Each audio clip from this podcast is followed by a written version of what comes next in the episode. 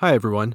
Before we start this week's episode of the Osterholm Update, I want you to know that it was recorded on Tuesday evening, January 5th. Ironically, the title that we chose for this episode was Places We've Never Been. This title was in reference to the current status of the COVID 19 pandemic. Unfortunately, it also describes the events in Washington, D.C. on Wednesday, January 6th.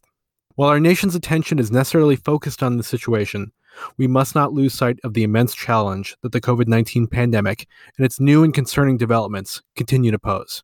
Now, here's this week's episode of the Osterholm Update.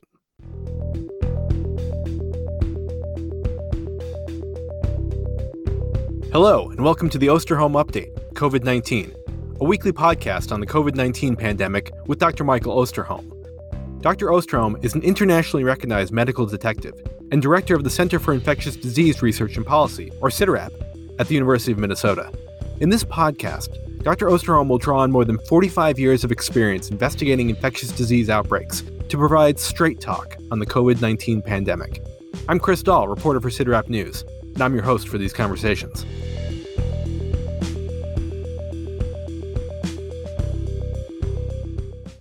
It's January 7th, the first Thursday of a new year that everyone hopes will be better than the last. But as we begin 2021, the terrible trajectory of the coronavirus pandemic continues where it left off in 2020. In the United States and around the globe, new COVID 19 cases, hospitalizations, and deaths continue to surge, and there are fears that holiday travel and gatherings will exacerbate the situation. Complicating matters are the more transmissible variants of the virus that are fueling outbreaks in the United Kingdom and South Africa. And the vaccines that we all hope will bring an end to the pandemic are taking longer to get to people than promised. On this first Osterholm Update episode of 2021, we're going to talk about the domestic and international trajectory of the pandemic, discuss the latest news on the coronavirus variants, examine the problems with the vaccine rollout, answer a listener email about post vaccination life, and highlight an act of kindness from the Osterholm Update website. But first, we'll begin with Dr. Osterholm's opening thoughts. Well, thank you very much, Chris, and welcome to everyone to the first podcast of 2021. I hope all of you had a wonderful holidays, a safe holidays, and welcome back. Um, I, I, just want to begin by thanking you for the many, many uh, uh, notes uh, that we received from you to the CIDRAP team around the holidays uh, and uh, they meant a great deal to us. Also, thank you for those that commented on the Polar Express. Um, we actually uh, uh were very pleased uh, to have a number of you who found it uh, enjoyable, since oftentimes these podcasts, I can't say that they're necessarily just that enjoyable, but it, it really has meant a lot. I'd like to announce a new feature that we're going to include in each week's podcast. Uh, it's a, a, way to celebrate the light of the world as we see it and how our lives are lighting up uh, with this pandemic. And so, what I'm going to share with you each week is how much light we've gained in Minneapolis since the week before, as uh, uh, at least I, for one, love those long summers. So, today I just wanted to report to you on December 21st, the winter solstice, Minneapolis had eight hours and 46 minutes of sunlight. Today, as this uh, podcast is released January 7th. We're up to eight hours and 58 minutes. We've gained 12 minutes of light just since December 21st. So each week I'll keep updating you. Each week that number will get larger and larger. And won't it be exciting that by the time we get to uh, the long days of summer, hopefully uh, there won't be any need for these podcasts anymore. Oh, I want to begin this podcast by a dedication uh, that will become increasingly important in the days ahead. Uh, you might say that, uh, uh, in a sense, uh, with this dark cloud of this virus, uh, these uh, the people I want to dedicate this to are what I consider my rainbow people, and that are the vaccinators, the people who are out there helping all of us achieve that level of immunity that we also desperately want. So I dedicate this to to the vaccinators. And let me just say a few opening words before we uh, move ahead. It is the new year. And in that sense, in that first episode of the year, I wanted to, to kind of put perspective to where we've been, where we're going. And I chose a title for this week's uh, episode as Places We've Never Been. And I want to begin by explaining what I mean by this. Uh, in my last episode, just before Christmas, uh, as you know, I talked about how we've all been on a journey for almost a year. Isn't it hard to believe? On December 30th of this year, the first year anniversary of us reporting out for the first time on the outbreak in Wuhan, I felt a, a sense of, oh my, how could a whole year have gone by?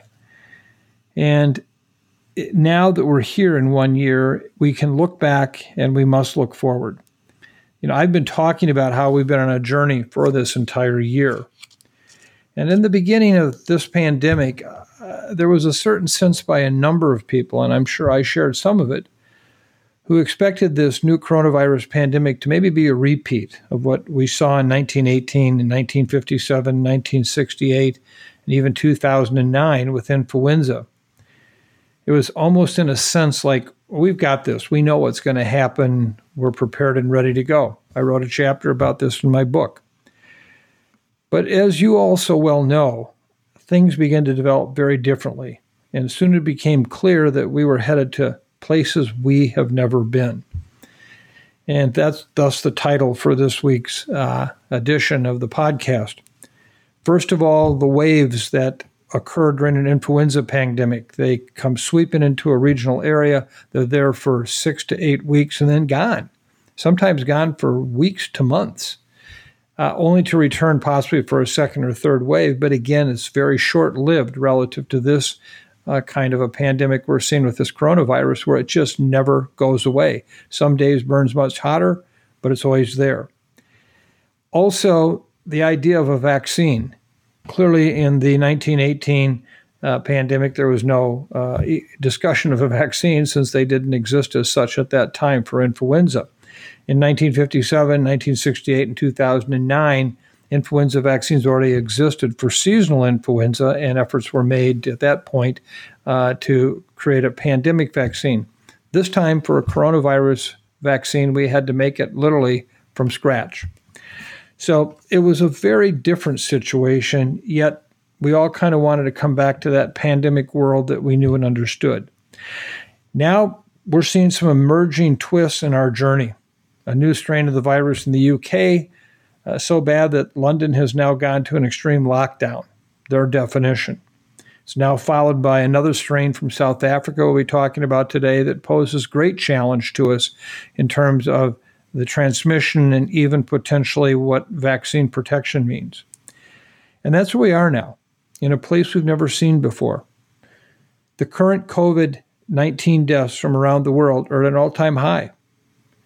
The surge in cases has been bad and continues to get worse.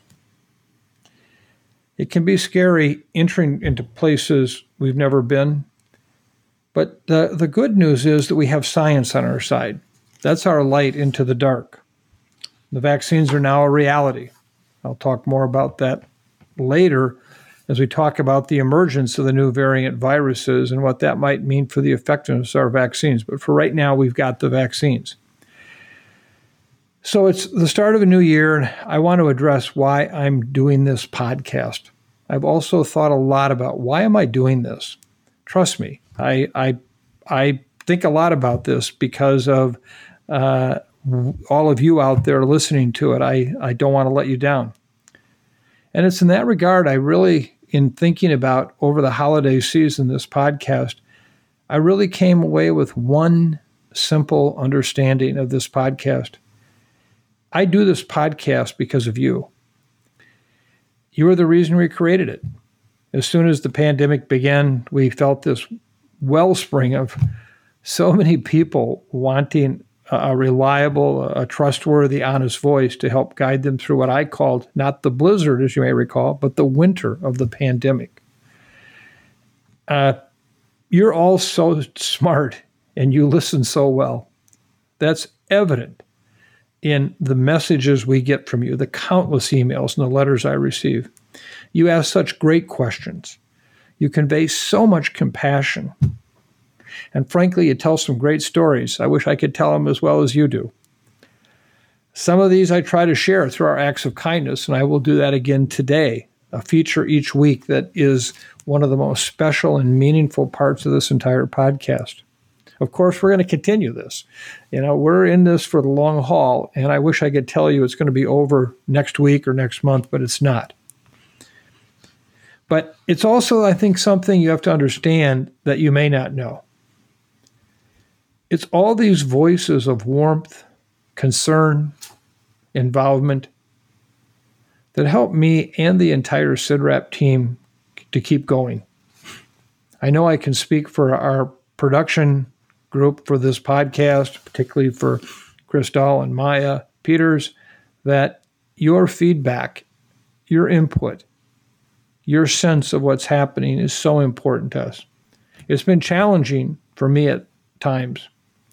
Um, it's very emotional dealing with the painful stories I've heard. And frankly, the hours I've spent sharing the pain with those who have experienced it personally is both a gift and a terrible challenge. Uh, as I've said to you before, and, and, and I mean this sincerely, there are days I don't think I have any more tears left. Um, this podcast has played a really essential role for me. Here's this epidemiologist, science egghead, and yet you've given me a sense of connection, which I believe is so essential in times like these as we continue on our journey. So I want to thank you for that and help you understand how important you are to this podcast. You are not just the receivers of it, you are truly part of the family of it. And one of the things I wanted to share with you, which is a perspective that I read over the holiday season, and it's an, a, a letter that I ended up sharing with our staff at CIDRAP on Christmas Day. And it has to do with our children. And one of the most important changes to be aware of is what is happening to our children. And in a sense, as an indicator, as goes our children. And I had the great fortune to see a letter that had been written by Teresa Thayer Schneider, Dr. Thayer Schneider, a school superintendent uh, from upstate New York, now retired, but having served uh, uh, with great distinction throughout her career. And in fact, in 2016, she was a recipient of an Excellence in Education Award from the U- University of Albany. And I might add at that time, they said this about uh, Dr. Thayer Schneider. They said Teresa Thayer Snyder is often described as a fearless and tireless advocate for public health students in a distinguished career spanning 40 years, now 44 years, in public schools throughout the New York Capital District. Snyder has emerged as an articulate voice of reason at the statewide level regarding implementation of the Common Core learning standards, one of the state's boldest education leaders, her main focus has always been on the students. I had an opportunity to talk to Dr. Schneider over the holiday season, and it was a gift. It's about the students coming back to school after this pandemic year that, as we know, has been unlike any year of school ever. Really, I think she is a powerful guide to all of us looking at the entirety of this pandemic. The basic message of her very powerful letter can be found in the middle of it in just five words. The time was not lost. Let me repeat that. The time was not lost. Her number one instruction to the teachers is not to scramble to try to teach the students an entire year of material they think they missed, but rather to start with a simple direction to the teachers. We will need to listen to them. She tells her teachers to remember their brains did not go into hibernation during this year. They may not have been focused on traditional school material. Instead, they may have been focused on where their next meal is coming from, or how to care for a younger sibling, or how to deal with a missing grandma, or how it feels to have to surrender a beloved pet, or even how to deal with death. She says to her teachers, Our job is to welcome them back and help them write that history. Finally, her, her overall plea is that children do not need to be fixed. They are not broken. They need to be heard. They need to be given as many tools as we can provide to the nurture resilience and help them adjust to a post pandemic world. As I said at the start, we're going to places we've never been, ever. It can be daunting, but know that there's our voices among us, like Superintendent Schneider, who can provide comfort, insight, and guidance. And that's part of what I continue to try to do here with these podcasts, searching for those voices to bring them to you and to help us along with this journey as we are now all on this together. We must remember, as we think about this past year and where we're going, the time was not lost. Do not let this time be lost. It's our lesson. As I said, we are in places we've never been. But that doesn't mean we have to be frightened. That doesn't mean that we can't do something about making our lives better. And I hope that's what these podcasts over the course of the weeks ahead will provide you with. Mike, let's start with the current situation here in the US, which is seeing a seven day average of more than 215,000 new cases and at least 2,600 deaths a day. Well, the surge that hit the Midwest in the fall seems to have fallen off. It's been replaced by a new surge in California, the Southwest, and the South. And we know there was a lot of travel over the holidays based on data from the Transportation Security Administration. So, where is this headed? I've shared with you on multiple occasions that one must have a real sense of humility in dealing with this virus. Um, I have studied this virus, its every move, unlike virtually any other infectious disease I've ever worked with in my lifetime. Some days I go to bed thinking about what its next move will be and how to anticipate it. Uh, there are days when a part of me has this terribly painful satisfaction of realizing that something I said four or five weeks ago it becomes reality today. Um, I tell you that because I'm I'm at a point right now where I don't quite know where we're going. I will leave as the underlying premise vaccine is coming, and that's surely going to have an impact. But let me again kind of tell you a story of what's happened with this virus in a way that most people haven't really looked at it or realized what was going on. If you look back to last spring, particularly in that time period of March, April, we saw uh, parts of California, to some degree, Seattle was still in that area, clearly Chicago, Detroit, to some degree, Atlanta, and most of all, the New York metropolitan area and some on the East Coast were all really houses on fire. We asked the whole country go into lockdown so that we could flatten the curve. Many areas said, why? We have not had a case of this virus infection throughout the last 6, 10, 12 weeks. And that was true. Again, we were applying more of an influenza like model that's six to eight weeks in and out. Well, what happened though was as those April cases began to curve down from those peaks of, of looking at uh, you know, in the 32,000 cases a day, it began to continue to decrease across much of the United States. And that what we saw around Memorial Day, however, was a substantial increase, particularly in the upper Midwest. Minnesota had its first big peak at that time. And those cases climbed through the post Memorial Day period and uh, we went from that 22,000 and started to come down. And then all of a sudden, something happened in Southern California, Arizona, New Mexico, right across Texas, the Gulf states, particularly Georgia and Florida. And we saw this huge increase in cases, such that we had that big peak in July of this past year rising almost to 70,000 cases reported a day.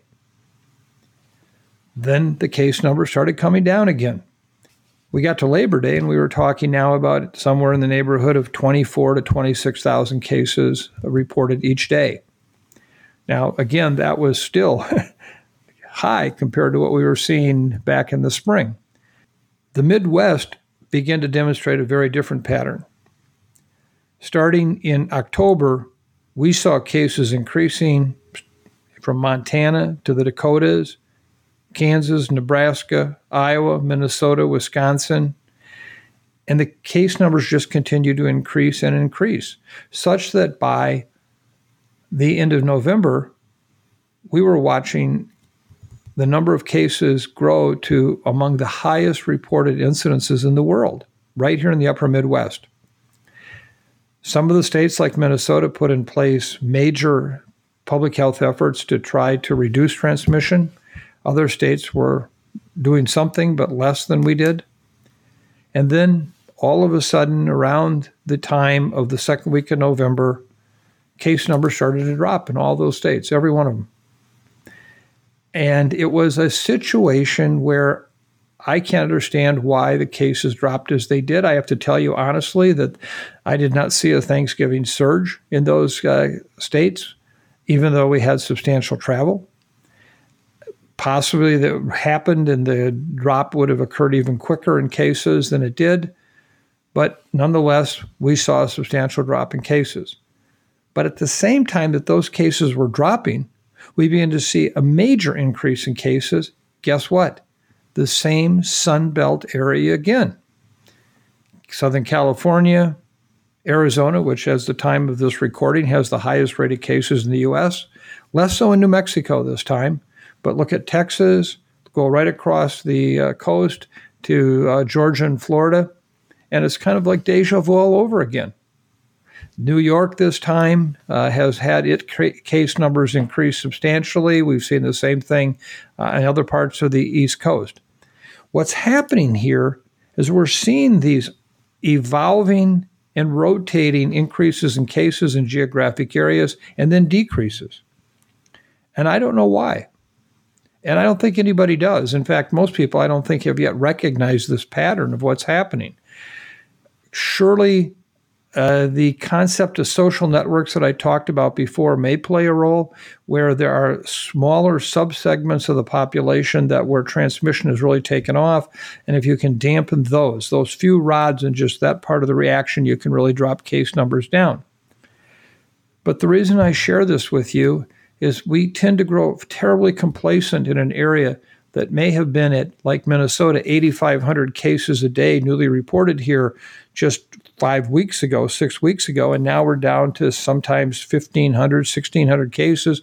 The load on the hospitals has been reduced dramatically. And we let our guard down because we're done. We're in a place I've never been before. Because guess what I've seen happen just in the last five to seven days in all those same states that I just talked about in the upper Midwest where case numbers are decreasing, every one of them have taken a turn up again. Now, I don't know if those turns will be sustained. I don't know if it's a function more of the holiday reporting season when things come through. We'll follow that carefully. But this is really one of the most challenging aspects of understanding this pandemic. What is this virus doing? How is it doing this? It's not about season. I mean, look at we've had these peaks and valleys in the springs and the summers and the falls, now in the winter. Uh, so it can't be about that. What it's telling me is stay tuned. And you can never let your guard down. You can't. Because just as soon as that big peak goes to a bottom, right now, without widespread vaccination, I think it's going to go right back up. And what it's pointed out, by the way, for all those that assumed herd immunity was reached last spring in some of these areas, oh no, there's a lot of human wood left to burn for this coronavirus forest fire, and it's doing it. It comes back. Go ask the people right now in Southern California.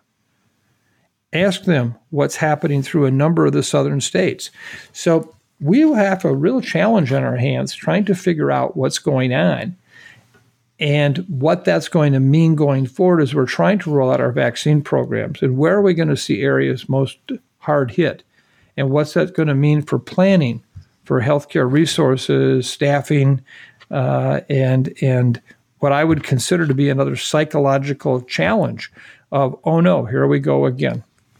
So this is this is clearly a, a really concerning issue right now that uh, I hope that we start to take more pay more attention to. I, I see every night on the television they'll go to the one hotspot like LA, which is right now in terrible shape, horrible shape. And somehow the rest of the country that's not like that says, well, that's not us. That's not us. But what we're finding is it could be us again tomorrow. And that's going to be an ongoing challenge. That's why vaccine has to be our savior. Turning to the international situation, uh, the United Kingdom right now is a house on fire with the UK variant of the virus, B117, fueling a sharp increase in cases there. And since our last episode, the UK variant has been detected in a handful of states in the US and more than 35 countries. Uh, so, Mike, is it a matter of time before other countries in Europe and beyond start to see a similar impact from this variant? At the time of our last podcast, uh, just prior to Christmas, Europe was seeing cases trend upwards in the Czech Republic, Germany, the Netherlands. And each of these countries announced further restrictions around that time. Uh, since then, Germany and the Netherlands are seeing gradual declines in cases. Uh, the Czech Republic initially saw a brief dip in cases, but now is trending upwards quickly. The UK was also seeing an exponential rise in cases at the time of our last episode with that trend continuing at this time despite ramped up restrictions in most of the country. They're now in nationwide tier four restrictions, which involves closing non essential businesses, schools, banning gatherings between people living in different households. Uh, the seven day averages for the UK on December 22nd in terms of cases. The daily cases at that time was 32,000 reported a day, about 485 deaths. Now, the seven day average for cases in the UK on January 3rd uh, is 52,500. Daily deaths are 610, which again we know are lagging indicators. What's different here? What's happening? What we know is happening in England is a story of the variant we call B117 or the variant of concern 2020 1201, standing for variant of concern, year 2020, December 1st. This variant, which has 23 different mutations, was first seen uh, in England this fall. And at the time, uh, there was concern, but not something that was uh, specifically noted about how it was acting differently in terms of causing illness or causing more severe illness, even. Uh, However, in early December, uh, the British health officials began to note a very major increase in cases, particularly in Kent, in the southeastern part of the country, as well as parts of London. And as they noted this increase, they went back and looked at the isolates from those cases, and sure enough, it was all of this variant, B117. And it was notable in that many of the cases early on were in uh, children, particularly 10 years of age to 18 years of age, which then begin to spill over into the rest of the adult population. So that the concern was, well, wow, this is really uh, uh, a big change, and the case numbers are going up. And not only are they going up, but they're going up in the face of ever increasing uh, lockdown activities to minimize transmission. First, the observation about what was happening to the epidemiology, I think, can be explained in part uh, by some research work that was done by modelers in England, where not talking about forecasting modeling, but going back and understanding case data that already existed to explain what happened to achieve those numbers of cases they came up with an analysis that showed that the R naught or the RT, as we call it sometimes, that reproduction number, meaning one case uh, transmits to 1.2 people if the R naught is 1 1.2, actually saw the R naught go from about 1.2 in that area prior to this big increase in cases with this variant to anywhere from 1.6 to 1.8. It had been suspected that transmission could have been increased anywhere from 20 to 40 percent versus previous uh, uh, coronavirus isolate. Another critical finding with the new variant B117 was that the virus load is clearly higher in those infected with this strain versus the other strains of coronavirus that were had been circulating prior to the dominant uh, takeover of the B117 strain. And when they looked at strains that were of the variant type versus strains isolated from people that were not the variant type, they estimated there were anywhere from 10 to 10,000 fold increased viral load. Now, those numbers have to be interpreted carefully and with some qualifications about when people were sampled in terms of their infectious disease status, etc. But it's very concerning. And what we're seeing right now in England, I think, is going to be a harbinger of things to come. We know that the virus, this particular variant, has now spread across 33 countries at least, and that's in, including across six continents. We know that every day we're finding more and more countries that have the virus. And even when it's found in one country, within days, it's found in many locations. In the United States, it goes up by the day. Uh, last count I had, it was uh, six states in the United States, but in the last 24 hours, a number of the variant cases have been found in the San Diego area, uh, causing illness there in terms of where it's going, I think this is going to spread across the world. And we can expect to see what is happening in England happening in many other locations. Now, this is a challenge in that it's not just this variant that's hitting us right now, but also there's one from South Africa called N501Y. This one we have less information about overall but what we do have is very troubling. And the uh, UK Health Secretary uh, just was quoted this week saying that the N501Y variant from South Africa is much more of a problem than the B117. The point being that the uh, mutations associated with the South African variant may actually provide a real challenge to the protection uh, that is afforded by our current vaccines.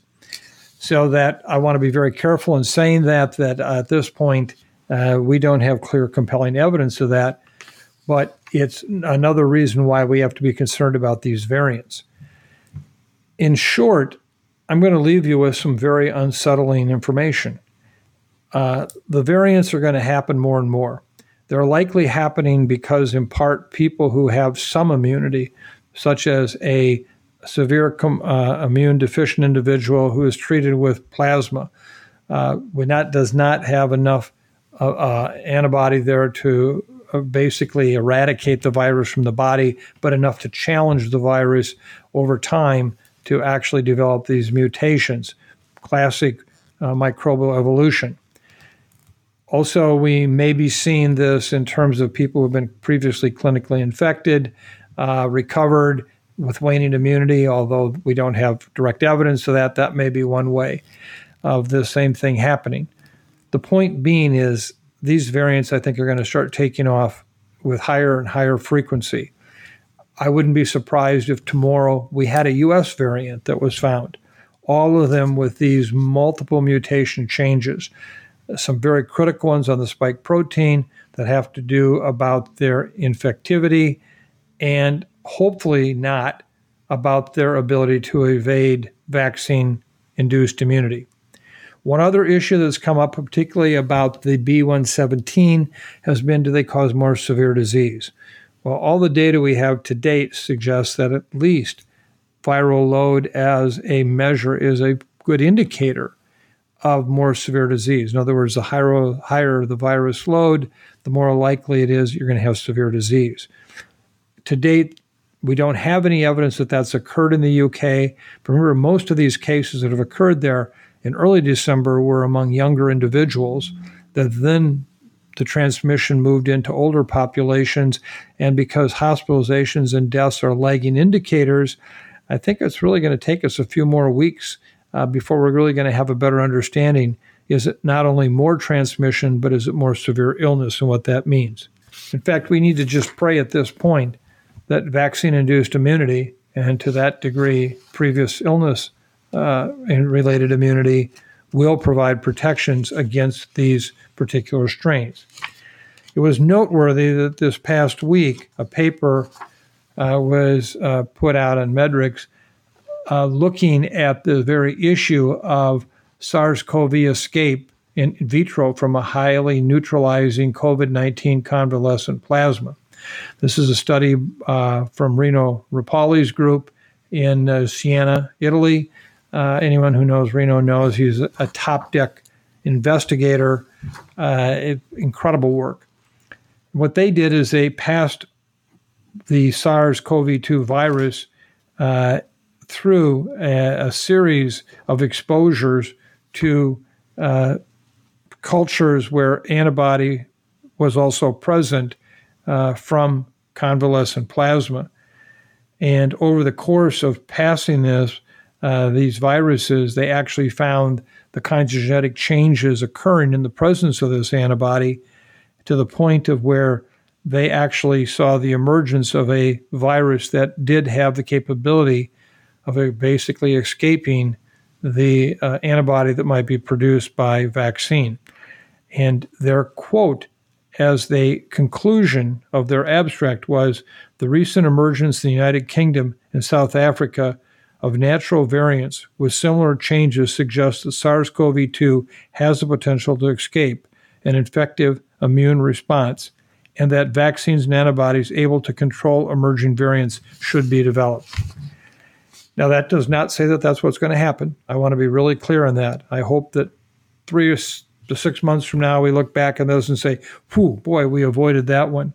But we have to keep this in mind. We're at a place right now where we have to be mindful that these variants surely could challenge our ability to protect the population with the current vaccines. Uh, I can't say it's going to happen. I surely hope, like you, that it doesn't happen. But this is really something we are going to have to watch very, very carefully. And uh, we're at a place we've never been before. Turning now to vaccines, a few weeks ago we talked about the last mile and the last inch of the vaccine rollout. And right now we're seeing issues in both of those areas. But let's start with the last mile. Operation Warp Speed officials had projected that 20 million Americans would receive their first shot by the end of December. And as of Tuesday this week, the number was fewer than 5 million. Were those projections overly optimistic? Can you blame the holidays and some bad winter weather? Or, Mike, are there bigger fundamental problems at work? Well, let me just say at the outset in addressing this issue, again, as most of you know, I'm actually a member of the Biden Harris COVID 19 Advisory Board. And I just want to be really clear that my comments do not reflect uh, necessarily the, uh, the, position of the transition team for the Biden Harris team. Uh, so I'll, I'll, give you my, my best personal professional shot on this issue. Don't forget that uh, just a month ago, one of the podcasts was actually entitled The Last Mile and the Last Inch. And at that time, despite all the fanfare that was coming out of the Operation Warp Speed and the U.S. government that you know this was going to happen overnight, vaccine would roll with approval, everything would be fine and dandy. I raised a lot of challenges to that, saying that it was one thing to get vaccine out and to actually get it to where we need it particularly under the conditions that the Pfizer vaccine has to be maintained at in terms of, of refrigeration freezing, and also the issue of that last inch, i.e., convincing people that they want and need the vaccine and will come and get it. What we're seeing right now is nothing short of, of chaos in many ways in terms of what's happening at the local and state level. First of all, the CDC had, through its advisory communization practices, recommended that first priorities be those in long term care facilities and the people who work there, and that the other high group, risk group for getting vaccinated be healthcare workers.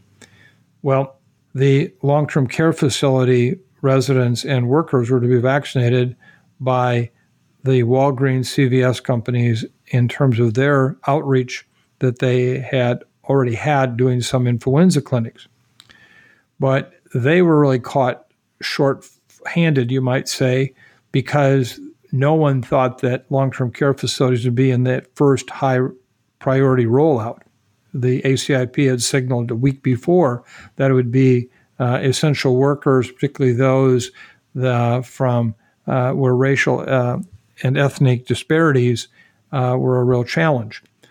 But then it became these two. So the rollout situation of long term care has at best been very, very challenging. Uh, in our state, uh, they actually, the two pharmacy, pharmacy companies had to come to our board of pharmacy and request uh, basically uh, approval to allow uh, non licensed pharmacists in Minnesota to come and administer a vaccine here because we didn't have enough people here.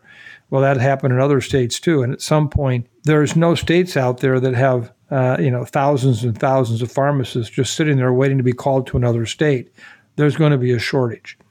That had never been planned for. In terms of healthcare uh, facilities, a real challenge there uh, because of the ongoing transmission of the virus, uh, the short staffing of just trying to provide that care and vaccinate at the same time, trying to space out the vaccines so that not everybody got vaccinated in the same day. So, should they have sore arms the next day or some symptoms of, of a reaction and they couldn't come to work, that they wouldn't have a major shortage of employees. So, so those two areas have rolled out with some challenge. But what's really coming at us is the fact that the rest of the vaccination is going to have to be done largely under the auspices of state and local health departments. They are the experts. They know their communities. They are the ones that can mobilize other parts of the private sector, other parts of the healthcare system, and they are stretched beyond imagination. They have not received the resources they need to even begin to hire vaccinators or planners or people who can help connect with the community to make sure that vaccination campaigns that are rolled out according to the prioritization of the ACIP statements. We are severely challenged right now, and while money will be coming in some limited way from the recent legislation passed, it's still going to be quite inadequate to cover what local and state governments are going to need to respond to this uh, vaccine challenge. It is, in my mind, the biggest challenge we've had in all of my career. Clearly, the flu vaccines, a single dose, not nearly as as uh, volatile uh, vaccines in terms of temperature control, etc. This is second to none. This is a real challenge. So, Operation Warp Speed did an amazing job spending lots of money, billions of dollars, to get vaccines from a research and development standpoint to emergency use authorization. But they lost the last mile and the last inch. And let me just make a comment on the last inch. A month ago, I continued to express my concern that there would be a number of people not willing to take the vaccine, even in the healthcare area. I, at that point, there were a lot of uh, comments back to me. You know, here he goes again. Uh, you know, bad news, Mike. We're identifying a number of areas in this country where less than half of the healthcare workers who are eligible, who should receive the vaccine, have received it. In some cases, it's even lower than that. We have a lot of work to do to educate the American public and even our healthcare workers about the safety issues, around the effectiveness issues, what we know about these vaccines, to help them understand why they want to get it. Yesterday, the editor, a physician of a well read medical journal in this country, indicated his own reluctance to get vaccinated until there's more safety data. So at this point, Operation Warp Speed has failed miserably, I think in terms of that vaccine leaving the manufacturing plant and getting into the arms of the individuals that need it. Um, I can only say, and again, I'm not speaking for the Biden Harris uh, team, I am much more confident that this admin, incoming administration gets it. Uh, I can say that personally. I am very uh, supportive of what I think the efforts they're going to take to work closely with state and local health departments and to do what they can to to get vaccine out there. But for now, uh, we have a real challenge getting these vaccines into people. So there's been some discussion and debate about lengthening the amount of time between vaccine doses in an effort to get more initial doses into arms, which the United Kingdom is doing, but the Food and Drug Administration and the World Health Organization have both come out against. Mike, what do you make of this idea? We all want more vaccine.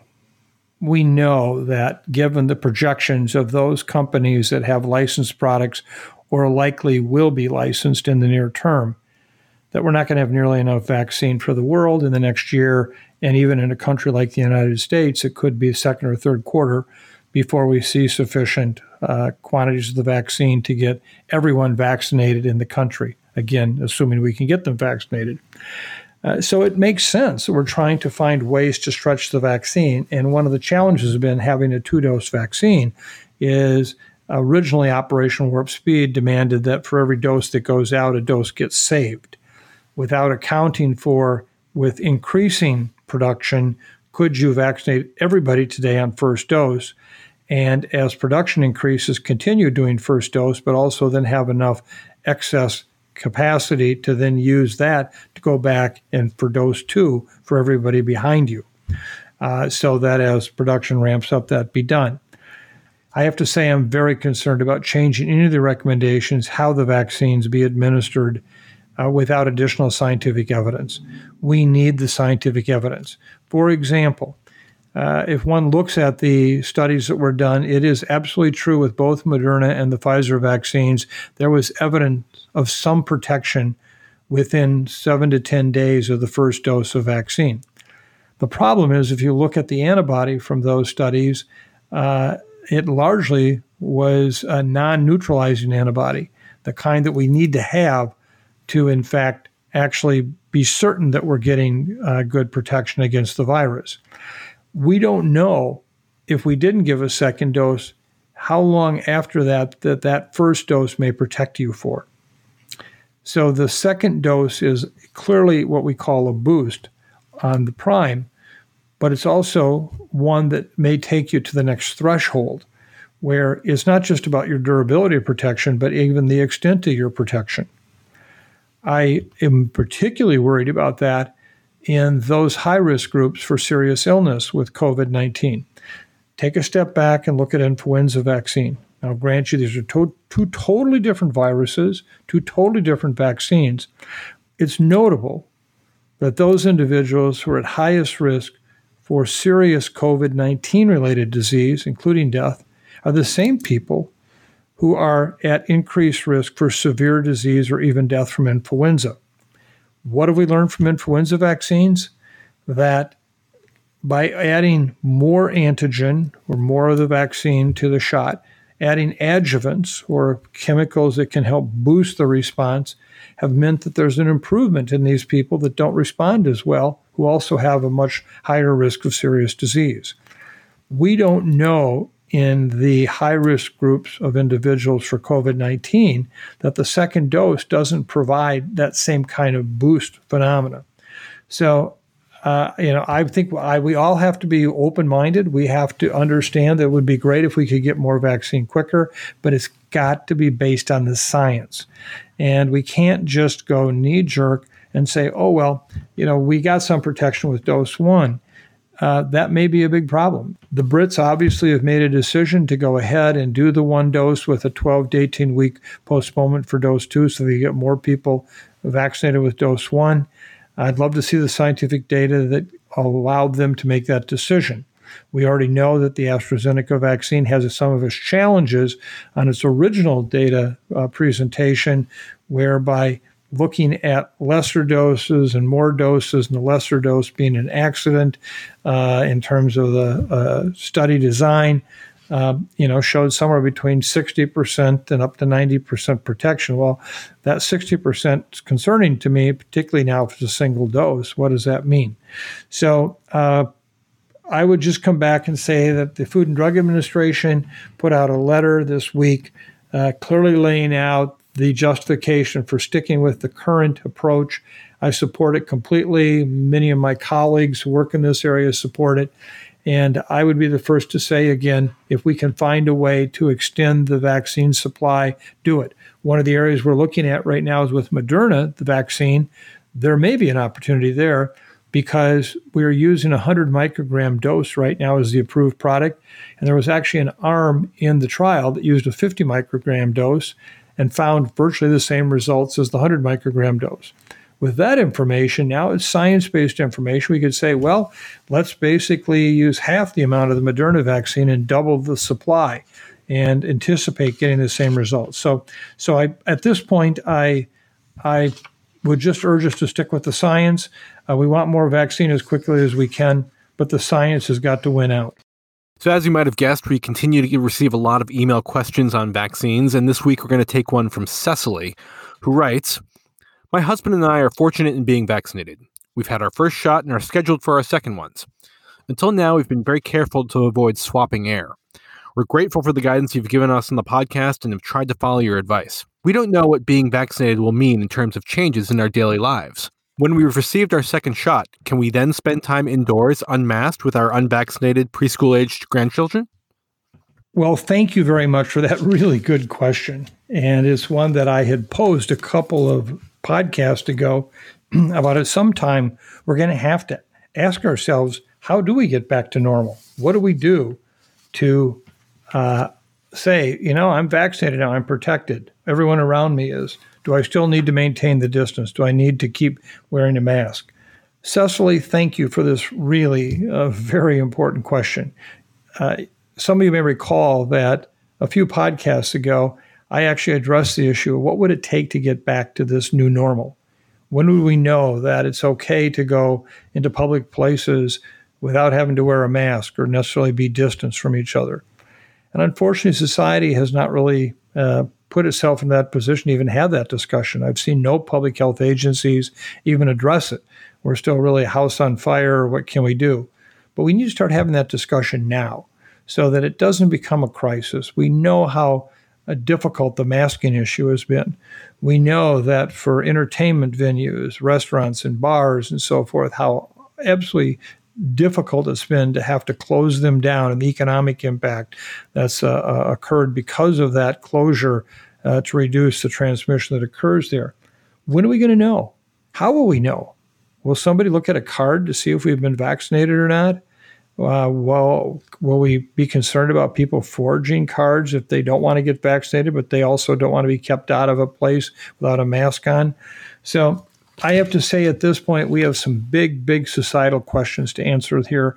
I wish we could start having that discussion. I'd almost like to have the commission on how do we move to the new normal formed and start addressing these issues. In the meantime, and this is not official public health recommendations, uh, I am not a clinician, so I don't even uh, claim that this has uh, any issues around uh, clinical medicine. But it, let me put it this way if were my partner and me with my grandkids and everyone was vaccinated, I would have one heck of a good weekend with them. And I think that's what we have to start figuring out is how do we normalize uh, what we're going to do. Now, some will say, well, you need to find out whether or not vaccination also prevents you from being asymptomatically infected and transmitting the virus. Well, then, if I'm in a pod, though, where everybody else is vaccinated, if I were infected, shouldn't their vaccine kick in and, and you know, hopefully prevent them from becoming infected? So it's a challenge yet. I understand it. We need to address it, and I hope sooner than later. So thank you for that very important question. This has been a fairly heavy episode, so Mike, I'm hoping you can add some light with an act of kindness uh, from the Osterholm Update website. I can add some kindness, and this is from Lori in Michigan.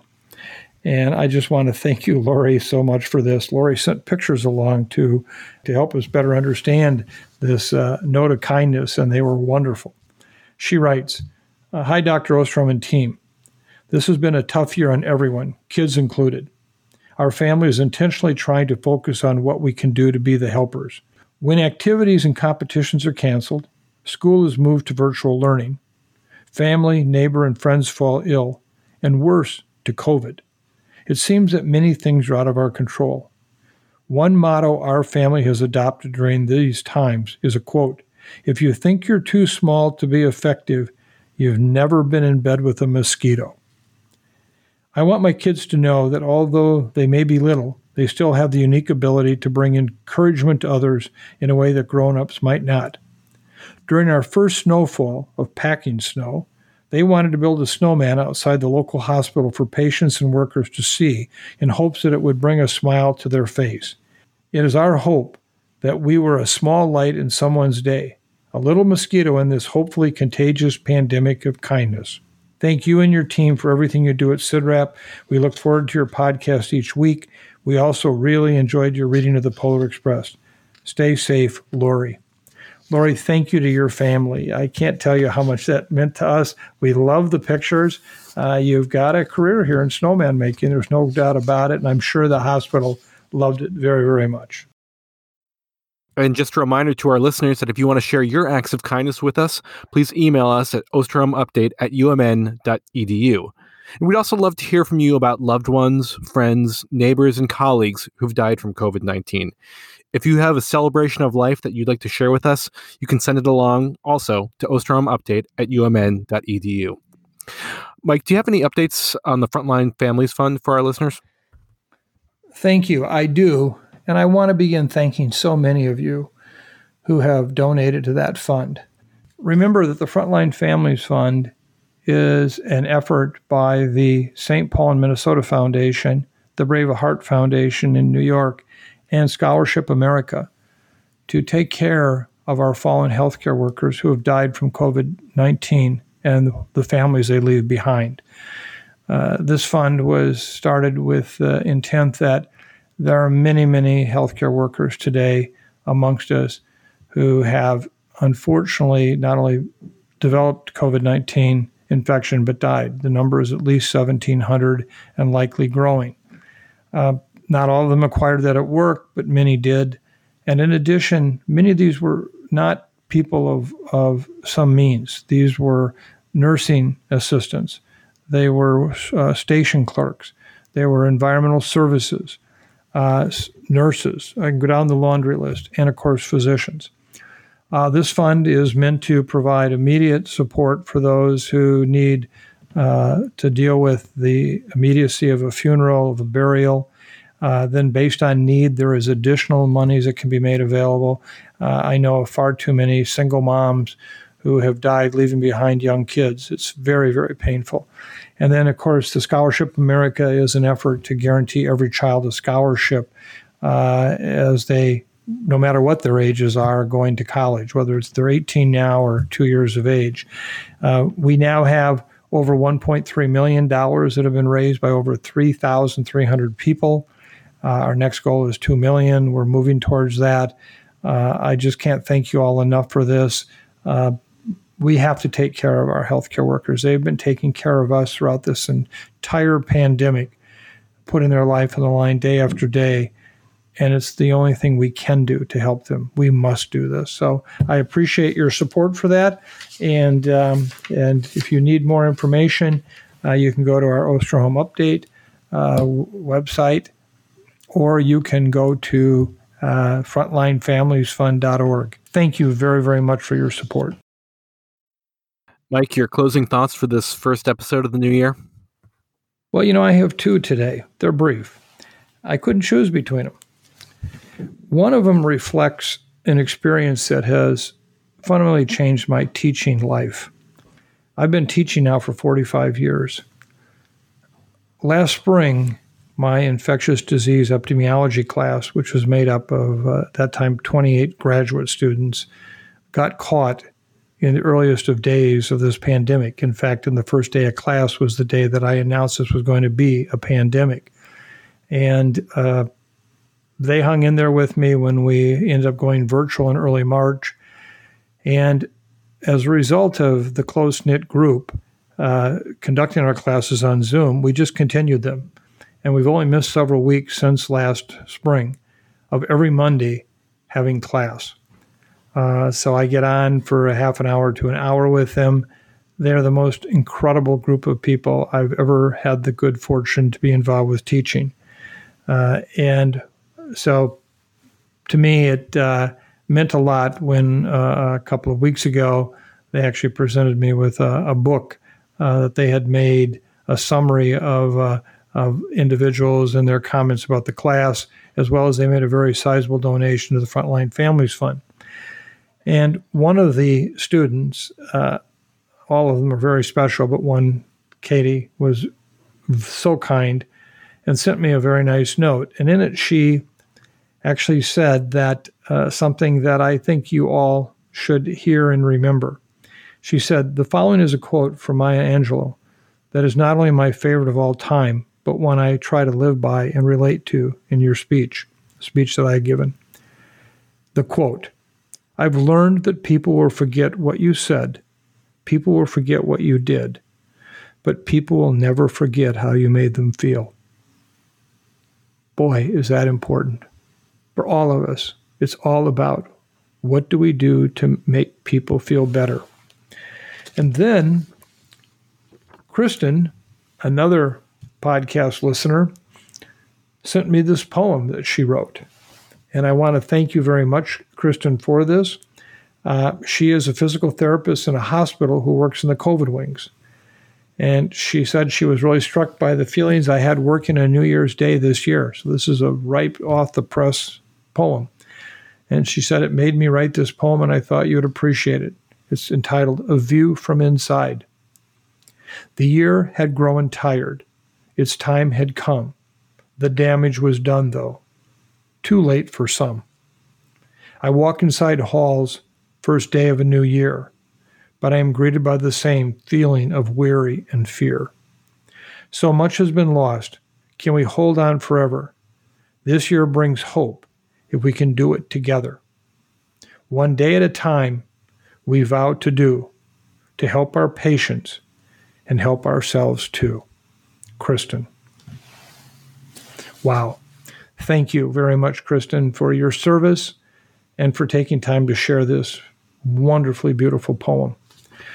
So, thank you all for another episode here. Um, I uh, sorry if it was a little heavy. Uh, these are heavy times right now, uh, but as I said, I promise I always tell you the balls and strikes as I see them.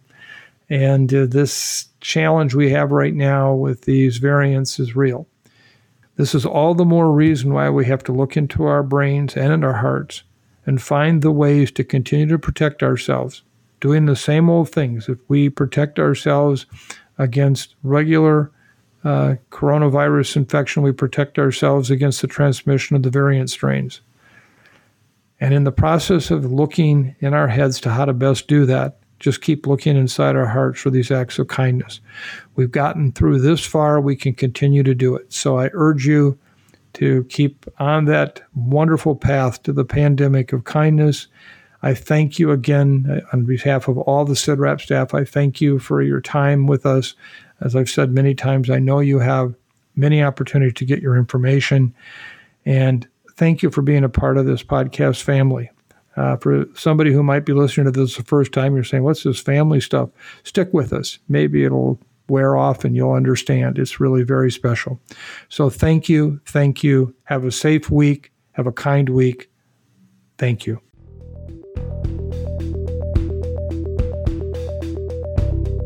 Thanks for listening to this week's episode of the Osterholm Update. If you're enjoying the podcast, please subscribe, rate, and review.